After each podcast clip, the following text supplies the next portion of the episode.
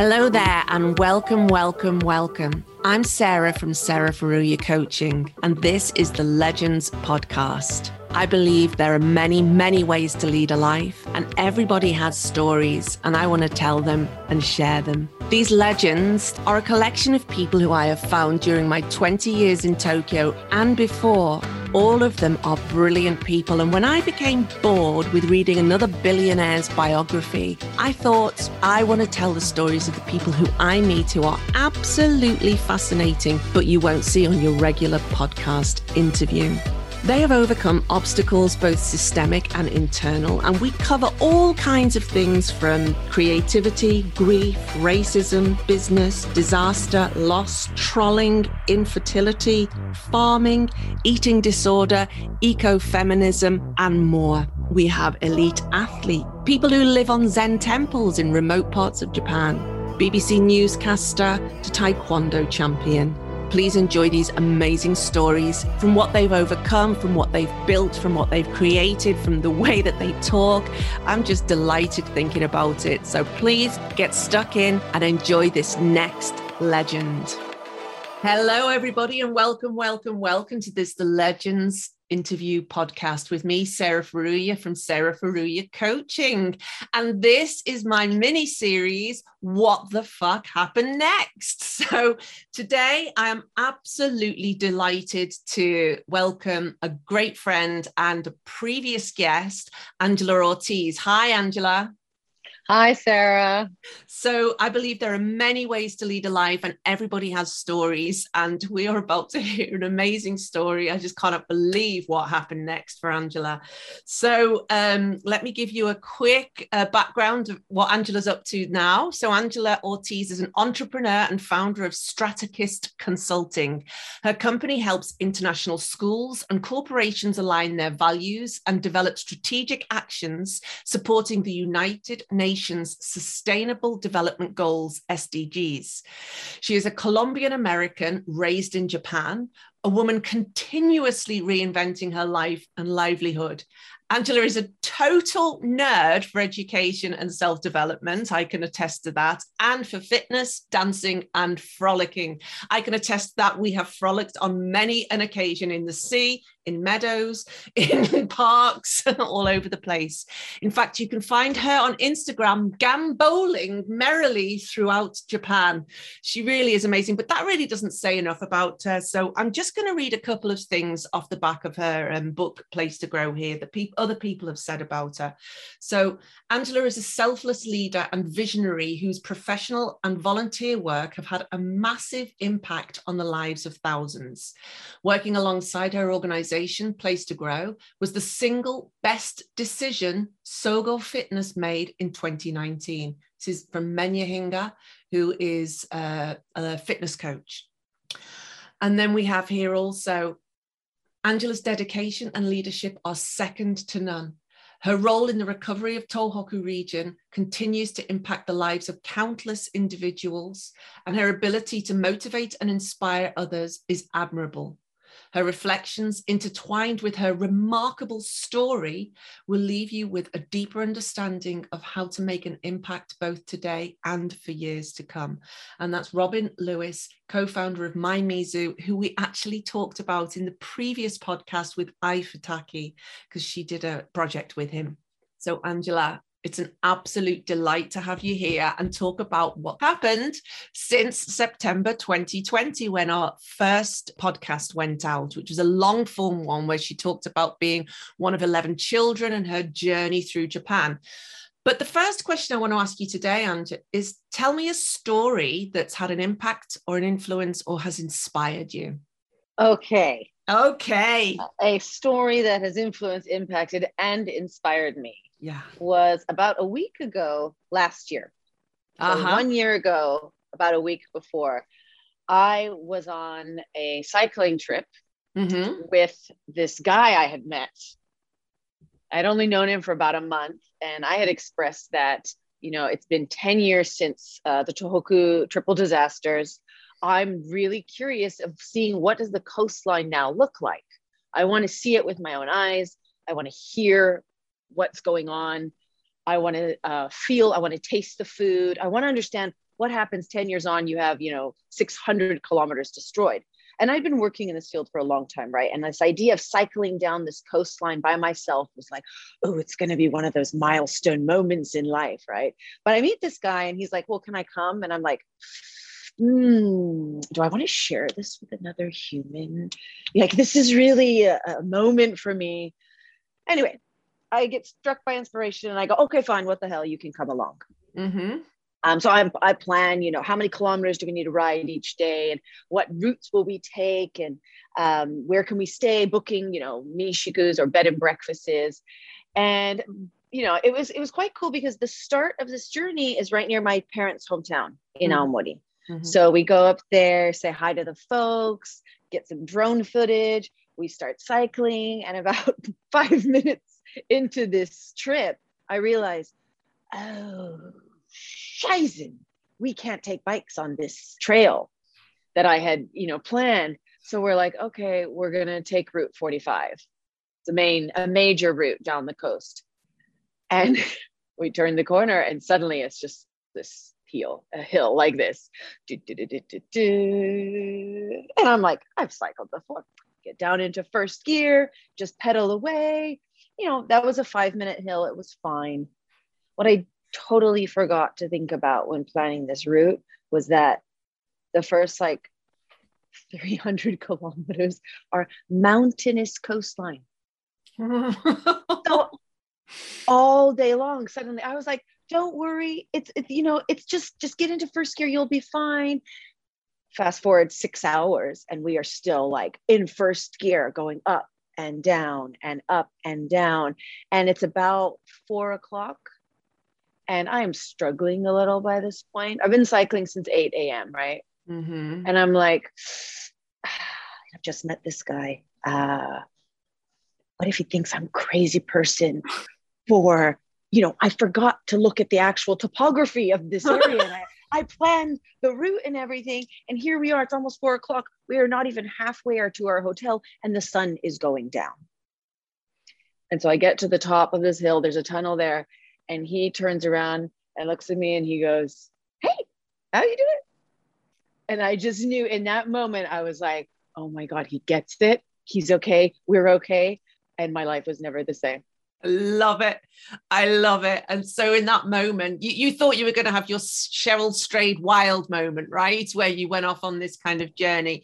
And just to be clear here, I mean, Angela did a lot of work post 3/11 earthquake. For those of you who don't know, that was an enormous earthquake that happened in 2011 on March 11th in the eastern region of Japan and destroyed, as you said, 600 kilometers of coastline. So you wanted to go up and see what it was like 10 years on, almost 10 years on. And then you met this guy just after we spoke last time. And this was that moment where he goes, hey, how you doing? And you're like, oh my God, this is the worst thing ever. He's going to think I'm such an idiot, blah, blah, blah, blah. And that was the moment in which you thought, this is my frolic partner, right? Yeah.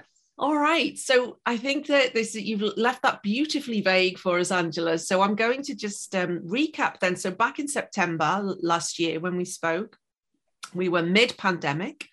Well, we don't know if it's mid-pandemic or not, do we? Could be going on a bit longer, but it seems to be getting better. You were working for Adidas full-time as their CSR, one of their CSR directors. You were living with your teenage daughter who was in her final year of high school in a house in a lovely part of Tokyo.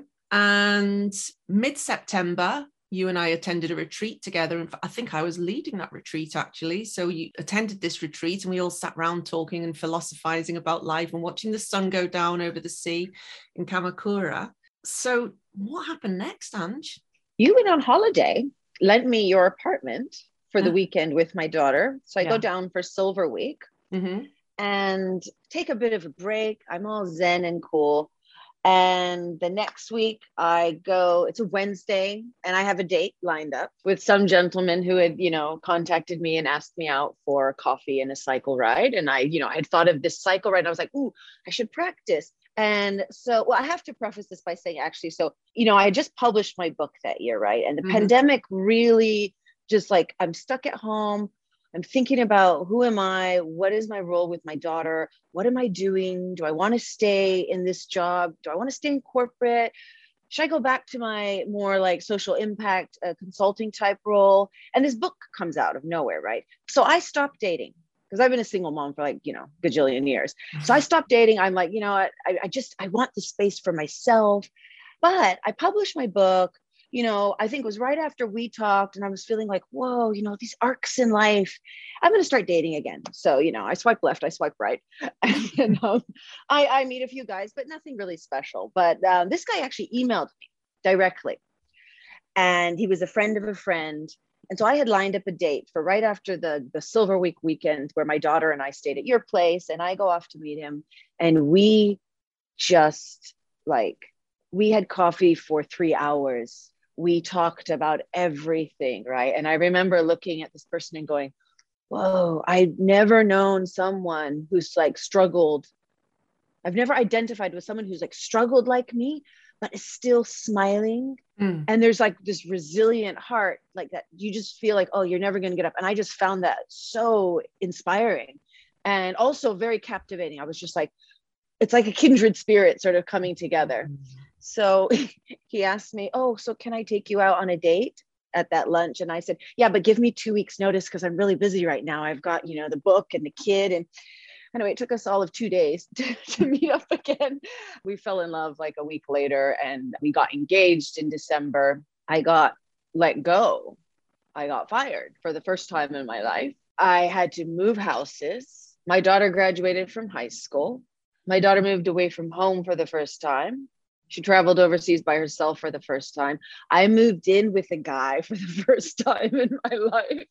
And, another thing that I just have to mention, although it's kind of weird and out of context, is I was without an income for the first time since becoming an adult. Mm. Like I've never been in a partnership where one or the other is not like working, generating an income. And that was really, really traumatic. What else has happened? Travel. I've been to Ishigaki. I've been snowboarding. I have learned what frolic means and that it's not just, running through meadows, but it can be like that state of mind. And I was just like, oh my God, there's been so much going on and I'm just trying to frolic through it at this point. Well, let's unpack some of this, Angela, because you've just thrown it. Let's just... So basically, from last year, you're a single mom living with your daughter. You decided to stop dating to get your book out. Here it is. I'll be giving away this copy. And you're happily single, but you're also dating. You're also you said swipe right. So you're doing the apps, which is great fun. Your word of the year was frolic. Oh, that's this year, right? That's so you're kind of frolicking through all this and you meet and fall head over heels very quickly with this guy. So let's just take that bit. Then we'll go on to the kind of transition of careers and then learning to be part of a partnership where the ebb and flow of income comes in and out, which is really an interesting thing. And it's something that's close to my heart too.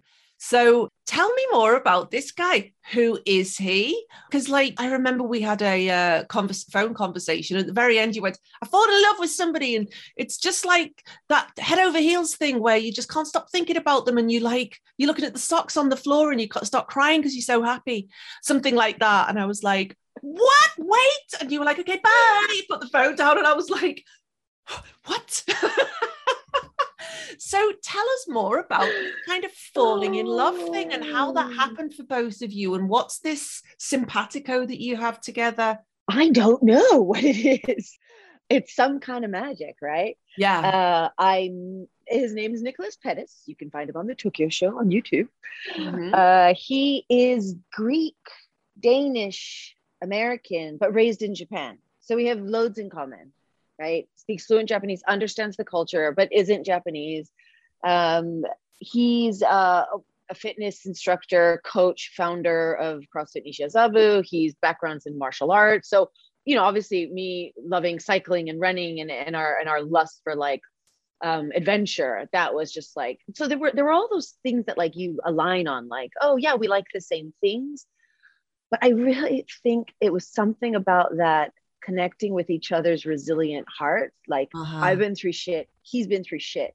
But we both have this, like, just this, like, this commitment of, like, you know what, life, it's just not, you're not going to get me. And I will refuse to give up my, like, the fun stuff in life, you know? Yeah.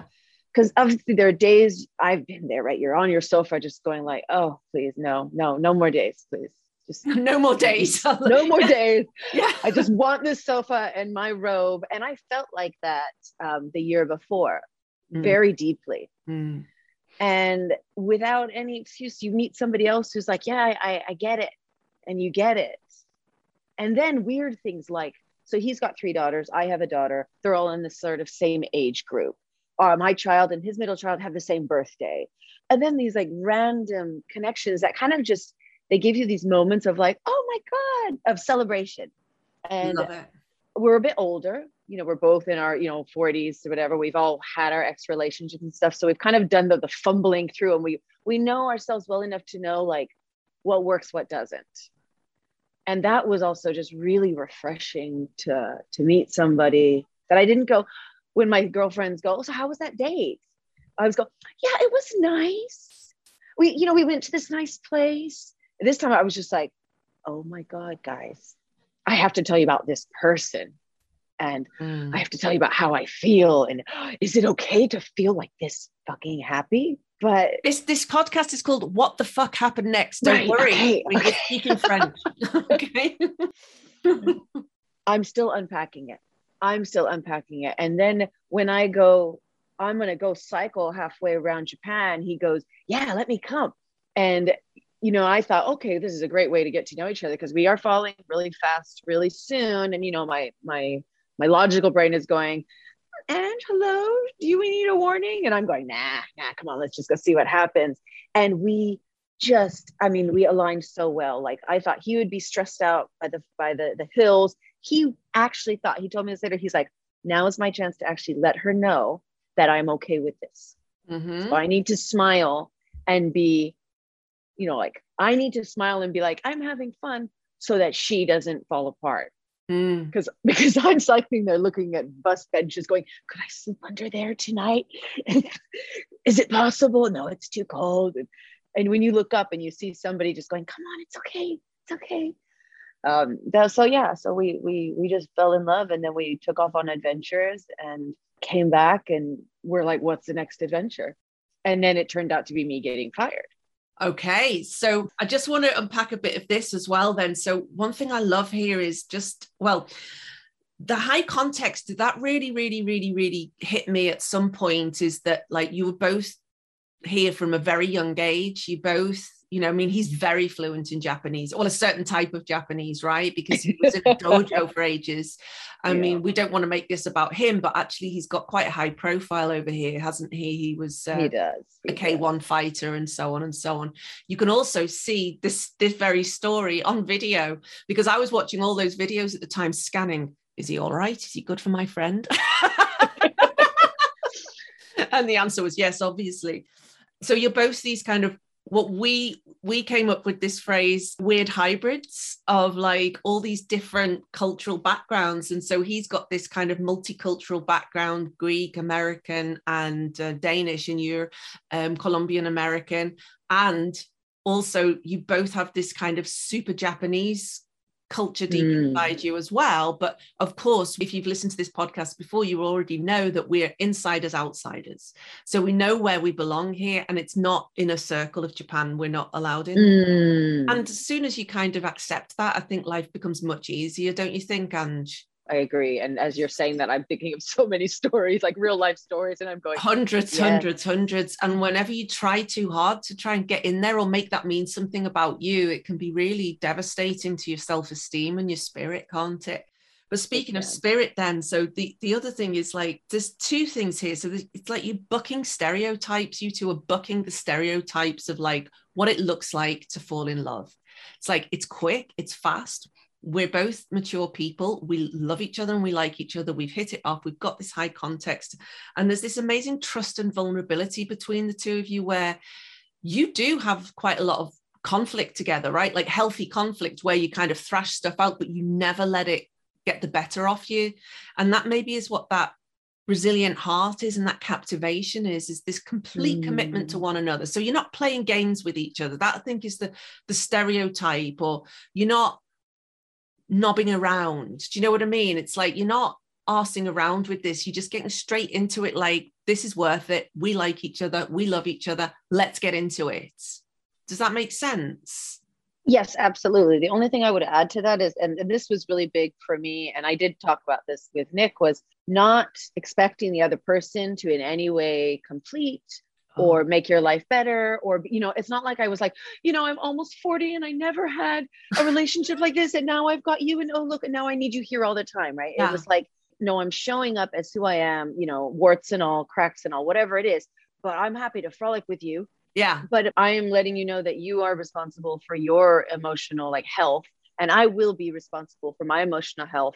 But if you hold my hand, like, you know, I'll be here. Yeah. To hold your hand, and we'll go through this. You know, there's this quote I read randomly somewhere on Facebook, and our second night on this bicycle trip, you know, we had a couple of drinks and we were like hashing it out. Like, is this really real? And I said, okay, for me, it's all about this. There's this quote that says, don't walk in front of me, I may not follow. Don't walk behind me, I may not lead. Just walk beside me and be my friend. And I've seen two versions. One is like, walk beside me and hold my hand. And I was like, I've always just wanted a buddy to like tear through life with. It's pretty simple. And then when he just looked at me and he like put his arms akimbo like this, and he was just like, oh, I get that. Yeah. And I was like, really?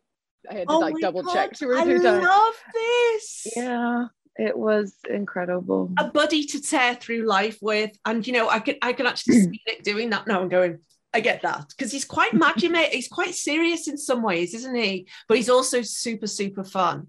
And I really like that, like just that kind of authenticity, that genuine, like, and now I'm serious, and now I'm frolicking, and now I'm serious, and now I'm frolicking. Amazing. And just be my friend, just walk beside me and be my friend. This reminds me of something very wise you said to me. In fact, we were all on the beach together, and one day, because I live by the beach, and so there was Nick, there was other friends around as well, and we were all sitting in this beach house drinking beers all day and popping in and out of the sea, and it was just a lush day. I loved that day. And we were talking about things, and you just turned around and you were in your bikini and you went, I don't need my friends to be perfect. And I was like, thank God, because I am bonkers. And also, it was like, of course, why do I expect my friends to be perfect? Like, I'm 50. Why do I expect my friends to be perfect? It was just so simple. And I think that this, like, don't be in front of me, don't be behind me, don't position yourself to me. Just stand with me and walk with me and be my friend. I think that's just beautiful, Ange. Where do you get this wisdom from? I don't know. Maybe I'm an old soul with past lives. I was having a conversation. Yes, I have no idea. I mean, I'm a nerd for reading things, and I used to love poetry and libraries, and so some of these things must have stuck in there somewhere. Yeah. How do we know how we get to be who we are? Good. I mean, I've just walked up to my local antique store and had a podcast in my own head with myself about how I got to be who I am. And it's slightly different to the one that I had yesterday, the podcast in my own head about who I am.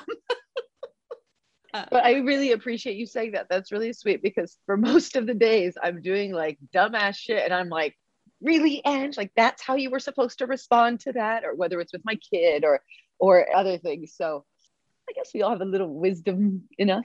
Oh, 100%. That was a game changer for me. I don't need my friends to be perfect, because you can sit around scanning and checking and, oh man, you know, like, so that was amazing.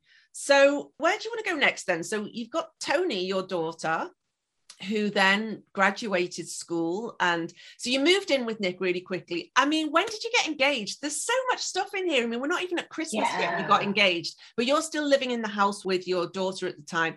And then you lost your job, or your job finished. Yeah, very much a pandemic related, you know, change in organization, change in structure. Yeah. And it was just, this is no longer here for you. So that happened. When was that? I forget. This was actually like 2 days before we went on the cycle ride, I found out. So in October then? Or? In October, yeah. So I went into November and I was just like, okay, I can't even process this. So parking that, I'm going on this adventure and then I'll come back. Now, the role was actually, it was a very long, the handover period. Yes. Was very, very long. So I didn't actually leave my role in the company until March the following year. Okay. So you're still working there until that? Oh, yes. That's some resilience right there as well, to keep showing up every day. How was that? I guess it's weird. You change your expectations. You realize, you know, you're not chasing the next KPI, or, you know, it's not that your performance will drop, because suddenly I was like, I've got all these things I've got to hand over or get rid of for the company. But you know, there's no future there. And obviously you don't want the sad eyes of people. And there's a lot of insecurity going on because this is happening to other people. That's not about you, right? That's not specific to you. That's about what's happening in that system. There was a few hundred of us that had to like change our lives and review things. I don't even, it's such a blur of like meetings and new bosses and the new boss. It was just change. I guess what I was trying to say is like, you just set your expectations to like, I'm showing up today, whatever happens, because, you know, there was reasons for then switching me on to another team, even though I'm going out of the company. They needed help with this other team. So they're like, oh, can you do 2 days a week over here? And it was very chaotic, but I had to just kind of have that attitude of like, okay, clear communication, show up every day, be super flexible, and really hope for the best. And in the end, it kind of worked out. I actually ended up getting along really well with my the last 6 months of my role there, my HR guy, my, you know, direct line, him and I actually got on really well. Yeah. And so, yeah, it was bittersweet. Yeah. Bittersweet. I mean, it's never easy to lose your job, but yeah, that's just one of those things that happened. That happened to me when I was 24, I think. Yeah. 24. And it was really like, but, and Adidas for me was like a dream job, right? Yeah. Like I've been a fan of the brand since I was could walk, and played soccer with my brothers. And I just thought it was the coolest thing. And I was so happy working there, like for that brand. So it was, first I was like, oh, they've left me, you know, like that breakup feeling almost. So and then I was awful. Like, yeah, this is the nature of society and how companies work. So got over that. And then you get on with it. So you went to see your parents in the Christmas holidays, right? Or the holidays. How did that go down? So they met Nick again for the second time. Is that right? Yes, this is right. So we had drove all night, arrived at like 2 a.m. And okay, so Nick started saying things like, you know, something around marriage, like not an actual proposal, but things alluding to this, right? And I was like, you know, you need to stop getting drunk and proposing to me. You need to either do it properly or just shut the fuck up, because it's not really that funny when it's like, you know, 10 times now. So I was kind of wondering like, is he going to propose or is he going to, you know, just shut the fuck up? Anyway, we arrive in Almaty in the middle of the night and we have a quick nightcap with the parents and we're like going to bed, dozing off, and suddenly he starts talking. And then he starts talking about like important stuff. And then suddenly he leans over and rolls around and opens up this box and says, you know, I want something really lovely. And then I want to have all my breakfast with you. And I go, but I don't eat breakfast. I was just like, but honey, you know I don't eat breakfast in the morning. Like, I'm not a morning person. And then he just looks at me. He's like, and I'm like, oh my God, of course, yes. So we woke up in the morning and went down and told the parents. And so Christmas was like extra special for that. So that was like Christmas Eve, right? The 23rd. And your family know how to frolic, right? Yes, we do. They're Colombians. They know how to frolic.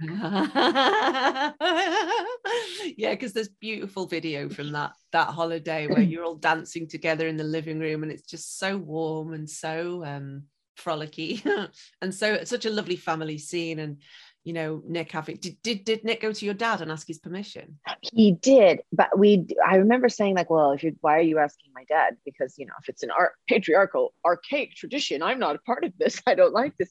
But he said it's out of respect for the people who raised you. So I was like, okay, good. But then ask my mom too, please. Mm-hmm. And so he did. He went to both of them.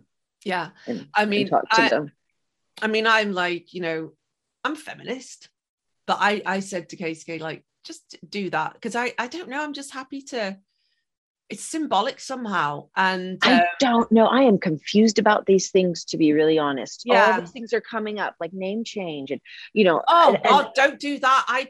I did it for reasons, but it's just an example of like, but even the things like that, when he was like, I'm going to ask you for your father's hand in marriage. And I was like, do I believe in that? It's like all these like getting into this, like this kind of partnership just brings up so much. And then I have to sort and figure out, yeah, who am I right now? You know now? What it is for me? For me, it's like, I like my tea out of a teapot. It's the same thing. Yeah. Do you know what I mean? That's a great way. That's all it is for me. But then I got told off by my dad for embarrassing him and Keisuke. So you shouldn't have done that. It's so embarrassing for both of us. It's like, oh my God. Oh, well, you know, it's just tradition. You know, it was for me, actually. Yeah. He proposed, and then it was amazing. Him and my dad, oh my God, they get on like a house on fire. Yeah. Got on with the brothers. He gets on with everyone. And my sister-in-law, she told me, she's like, their 10-year-old. She's like, he's usually our litmus test of all new people. And she was like, you pass with flying colors. Like you're a kindred spirit of like the basic energy that we all sort of live off of, you know, like our vibes. Yeah. Our vibes. So it was so much fun. And we road tripped with my siblings up there and down, and that was fun. And, you know, New Year's, we went, you know, snowboarding with my other sister and just carried on the frolic. Meanwhile, you know, I'm still working at Adidas and trying to figure out what to do because my lease is coming up. And now suddenly I've been engaged to, which put so much stress on my relationship with my daughter because this is a first. Oh, so this is interesting as well. So there was some ring controversy, wasn't there? Because your daughter was like, Sarah, look at this ring. What do you think? And I was like, it's kind of cool. She was like, it's disgusting. And then she secretly went to me, yeah, but you know, I've got to, you know, he's my new kind of stepdad boyfriend, whatever you want to call it. So I've got to be a bit moody about it, haven't I? But like, so what's the ring controversy? I've got to tell you about the ring controversy. So he gives me this. Yeah. And okay. I go, oh, it's not very delicate. And he's like, well, yeah, Ange, because now you can frolic and Spartan race and climb on anything and you never have to take it off. And the diamond won't fall out. Yeah. And I'm like, okay, that's really fucking sweet. Okay. Yeah. You really get me. But for some reason I was like, you know, because I'm already quite, you know, gutsy and ballsy and sort of aggressive. I was like, I was thinking that the engagement was going to be, you know, my feminine side. So yes, it took me a while to sort of wrap my head around that. And then a few days later, we are going to the hot springs with my sister, and yeah. I see her take off her engagement ring and put it away, and it's a delicate, you know, ruby thing. And I'm like, oh, you take that off? She's like, of course, you know, my fiance would hate it if I lost it or if it got dirty or anything. And I was just like, I keep mine on. See, he knew because I looked at it and I thought, oh, that's great, it's good for sports, it's good for this, that, really, and the other. And like, your daughter was like, yeah, but look at her, she's so petite. And I was like, I suppose so, but I just see you as being like this very sporty, capable lady. And it's like, wow, okay. So that was fun. And then the coolest thing now, kind of like super cool, is that I went to visit his mother this last summer, and then she gave him as an engagement present for us one of her old rings, and it is like the exact one, you know, like the little princess where it comes out. And yeah, so he proposed again in Denmark in front of all his childhood friends, and his words were, this is the one, this is the ring you always wanted. and that was a complete surprise. I had no idea that was coming. So it's wonderful. And there's also a video of that if anybody's interested. There is very a 20-minute. Very beautiful. I really enjoyed that. So I felt like I've kind of vicariously live your trip to Denmark through the eyes of your very talented partner. You guys are tricksters as well. You have a lot of trickster energy about you because, like, shortly after you got engaged, You updated your Facebook statuses to married, which threw the Facebook community of Nick and Ange into a frenzy of frolicking. What was that about? So we'd been together by this time, like, 6 months or so, 5-6 months. And I realized, I've never updated my Facebook status because I was single when I joined Facebook and I never changed it. It wasn't something I ever did, right? That part. Mm-hmm. So we were on our way to the hairdresser and I was like, okay, I'm just going to change it. So I changed it to engaged, but I didn't realize it automatically makes like a public post, or I didn't realize that's how my settings work. Yeah. So I changed it to engaged. And then I was like, fuck it. I'm going to forget again. So I'm just going to change it to married now because we're engaged. So within 20 minutes, I go from engaged post. Everyone's like, congratulations, to I'm married. Oh my God, congratulations. I get out of the hairdresser. I'm like, what? Yeah, I wasn't congratulations. I was like, is there something you're not telling me? Yeah, I remember. Excuse me. Yeah, it was a lot of drama. To this day, I bump into people and they're like, are you married? Are you engaged? What's going on? But I just love that. I love that. I love that trickster energy and I love that ambiguity. It's just such a frolic. It's so cheeky. It's just so, I just love it. It's so, yeah, it's just rude, but it's trickster energy. And that's what I think you guys have. And I think that's really important, that trickster energy that you have with each other as well. You just have such a high amount of respect and love for each other. Like, yeah, it's cool. It's really cool. And I don't see it ending somehow either. Maybe it's because it's a later in life relationship. And because you both have, like you said, you both have had struggles before and you both are. And lots of exes. Yeah. We both had lots of exes. Lots of exes. Yeah. And kids. So you learn, right? With every relationship, you're learning something about yourself. And so there's something.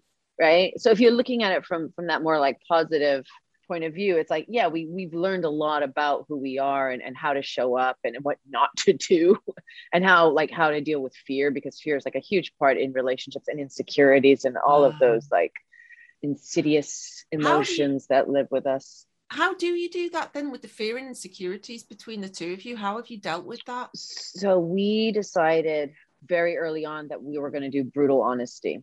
Brutal honesty. Okay. So I'm saying everything.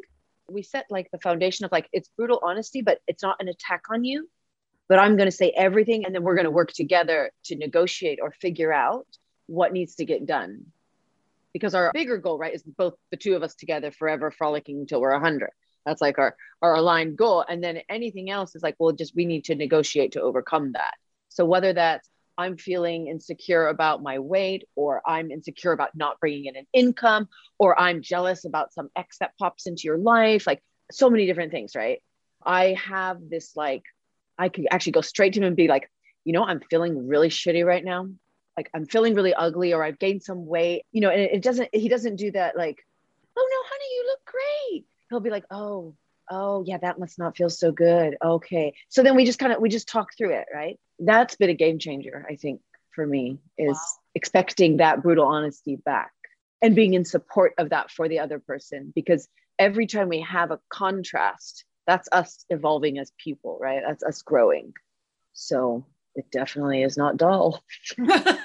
My friend asked me, she's like, you guys aren't very rocky. I'm like, no, but we're very sparky. There's lots of sparks. Like there's lots of things. And then we go, okay. Yeah. It's like, you may not know this, you may not realize this, but it's like a complete refusal of codependence that you're doing here. A complete refusal of codependence, which is something that I kind of tried to, I've been with my husband for nearly 20 years. So we're in some weird codependent shit. We love each other very much.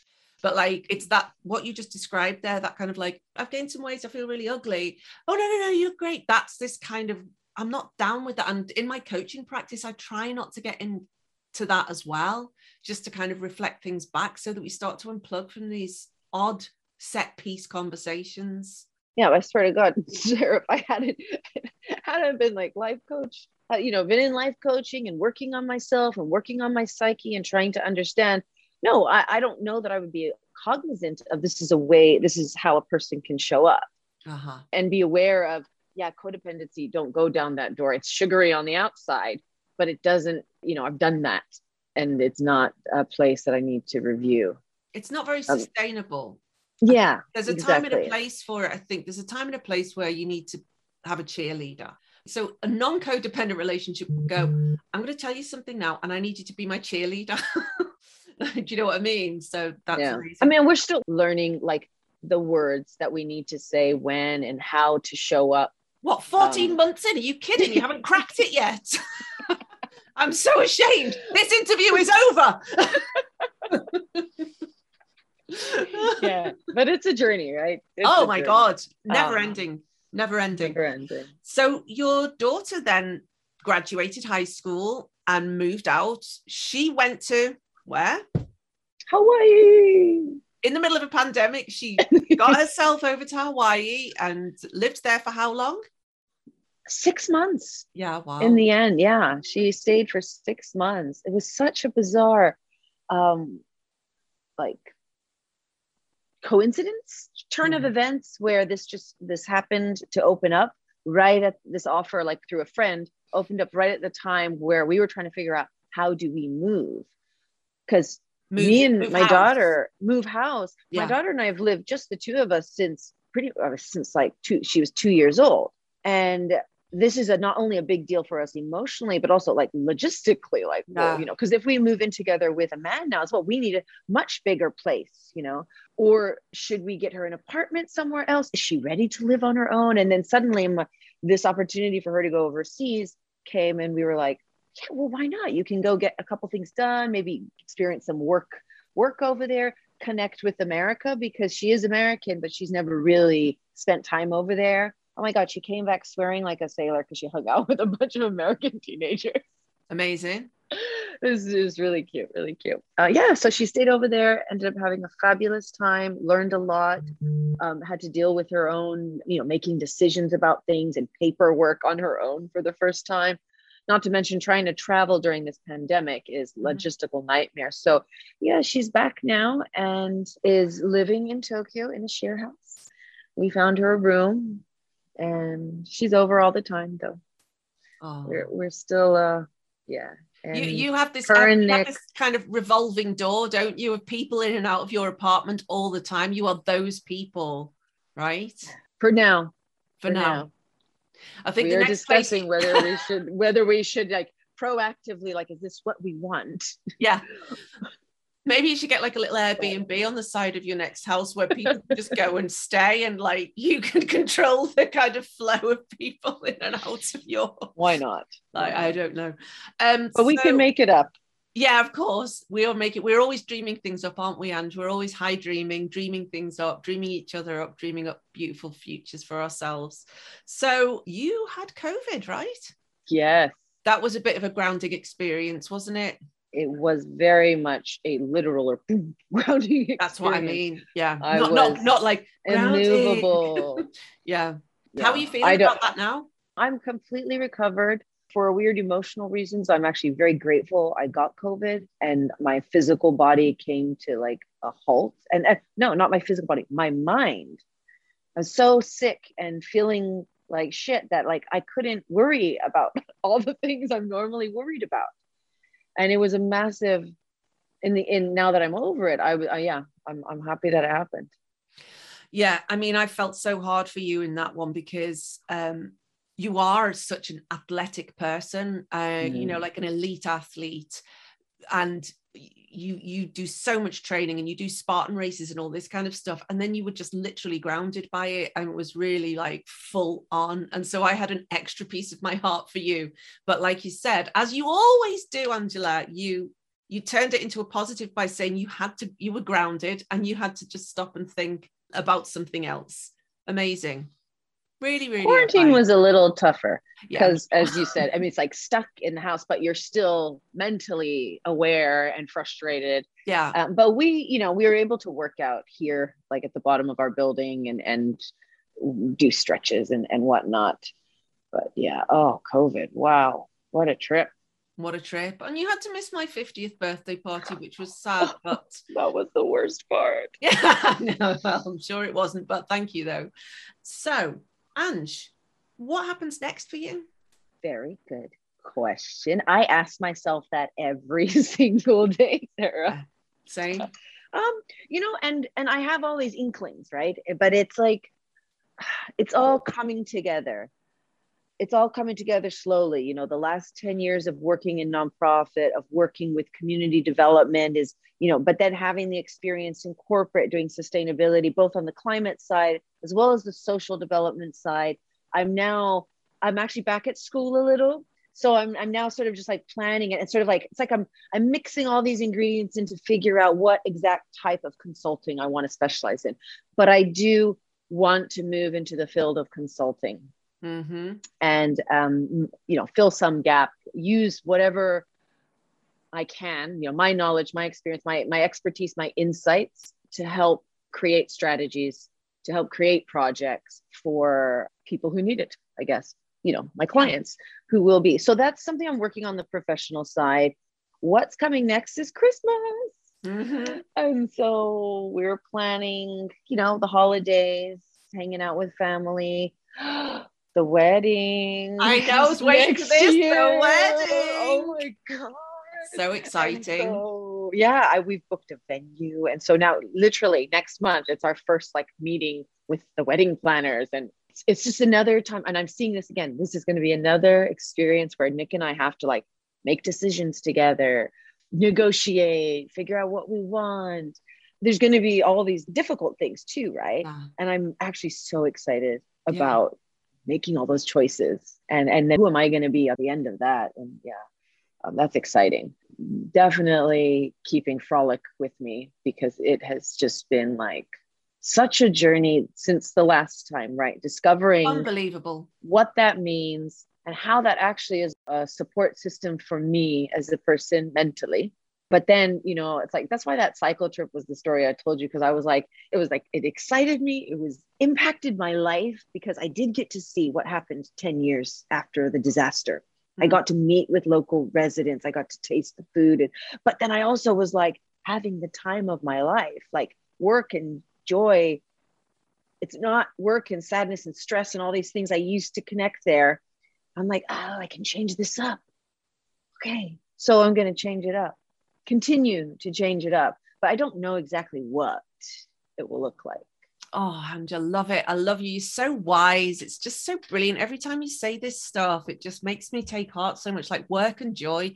Yes, please. Yes, please. I'll have that. I'll take that. So, Ange, with my final question then, there are many ways to lead a life. What does that mean to you? It means, one, it's just like, hurrah, yes.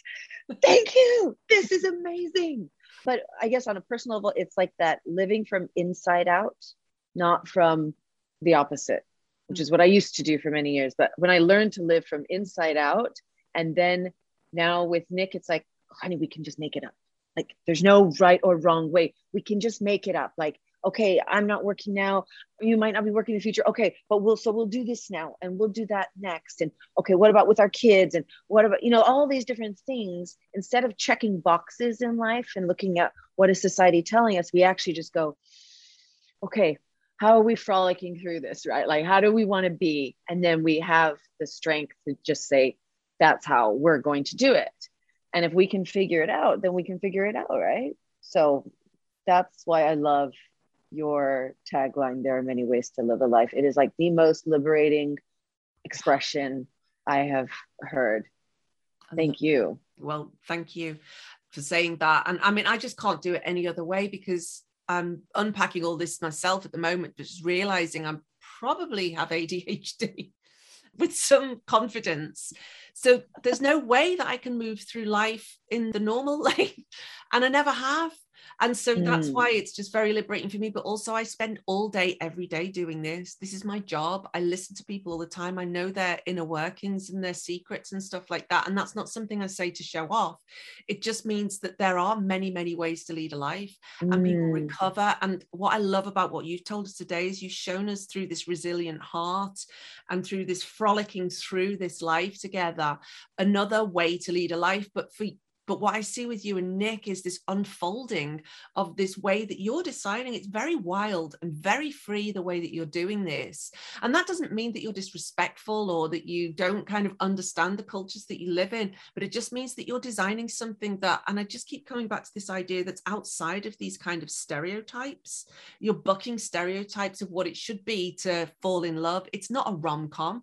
It's not some cheesy, stupid, like, you know, here's a set of stereotypes where people have to do this, that, and the other, but just this kind of, what do you call it? Radical honesty? No, you call it brutal honesty. Brutal honesty.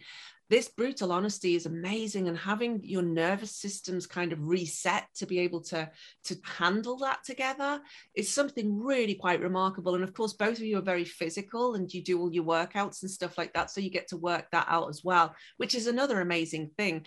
And, you know, it did dawn on me recently just how similar you both are from the kind of athletic perspective, from the family background perspective. And then sometimes I look at you and I'm like, you kind of look alike to me sometimes as well. And I can only imagine that that's the Mediterranean, like your Colombian kind of, you know, Mediterranean family past and his kind of Greek Mediterranean family. There's some DNA that crossed paths back in the ancestry. No doubt. So that's amazing. But I love you to bits, and I'm so happy to have had this conversation with you today, so we can catch up with you and find out what the fuck happened next, and wild and free 14 months it's been. It has been an absolute whirlwind. It is. I mean, it's an ongoing whirlwind. Yeah. Whirlwind. And I mean, just I'm hanging on. Yeah. But instead of, no, I guess, no, that's wrong. I think that's something I used to say, like, I'm just clinging on for dear life. This time I feel like, no, stereotypes out. I'm in the eye of the storm, but I'm in a perfect bubble. Like, I know. And there's this piece of just knowing that really is helping be okay when things change so fast and so like dramatically. Mm. Yeah. And then we've all learned that over the last 2 years, how fast and dramatic things can change because of the pandemic. But you've also learned it from the falling in love, moving in, getting engaged, planning a wedding, your daughter moving out, losing a job, and how you can still be completely okay in all of that, learning how to rely on somebody else's income while you build yourself back up. All of this stuff requires a great deal of trust and a great deal of like vulnerability and strength. I mean, it's such a cheesy word. It's such an overused word now, vulnerability is, but just that willingness to be in a state of nervous system tension, if you like, and to move through that and to frolic through it. So frolic through, that's the tagline for this. The legend of frolic. Yes, hashtag frolic. And so, and where can people find you? You can find me on LinkedIn or Instagram. You can find me under Angela Marie Ortiz. You can find Strategist Consulting on LinkedIn, Instagram. That's great. So we'll link below to that as well. Okay, so, great. Yeah. Thank you, Angela. Hashtag frolic with me. frolic through it. Frolic through it. I love it. I do too. So, Ange, thank you so much. I believe there are many ways to lead a life. And thank you for sharing yours so generously about the last 14 months. And everybody has stories. And what a story. And I can't wait for this story to unfold again. So maybe I'll kind of engineer another podcast series where we catch up with you after you got married to see what happens. What the fuck happened now? Thanks so much, Ange. Bye. Thanks for listening, everybody. Thank you so much for listening to this latest legend on the Sarah Furuya Legends podcast. Hop over to sarahfuruya.com where you can find the full complement of legends interviews and conversations. Also, you can like and subscribe over on iTunes or wherever you find your podcasts. I absolutely love these interviews and these conversations I have with these people. I don't care about subscribers, if I'm absolutely honest. It just helps to get more people over to listen to these fantastic people. I cannot wait for my next interview. I really hope you can get stuck in and find some juice and some delightful little nugget of knowledge or encouragement from these that will help you to create your story and to take your story forward and to weave and dream up and high dream your own story. Buoyed up by the stories of these people. I would call them ordinary, they're not, but these people, these beautiful legends who I've selected to help you on your way and to help me on my way. So please enjoy, share, subscribe. My Facebook page is Sarah Furuya Coaching. My Instagram page is @Sarah Furuya Coaching too. So get into it. Thanks. Bye.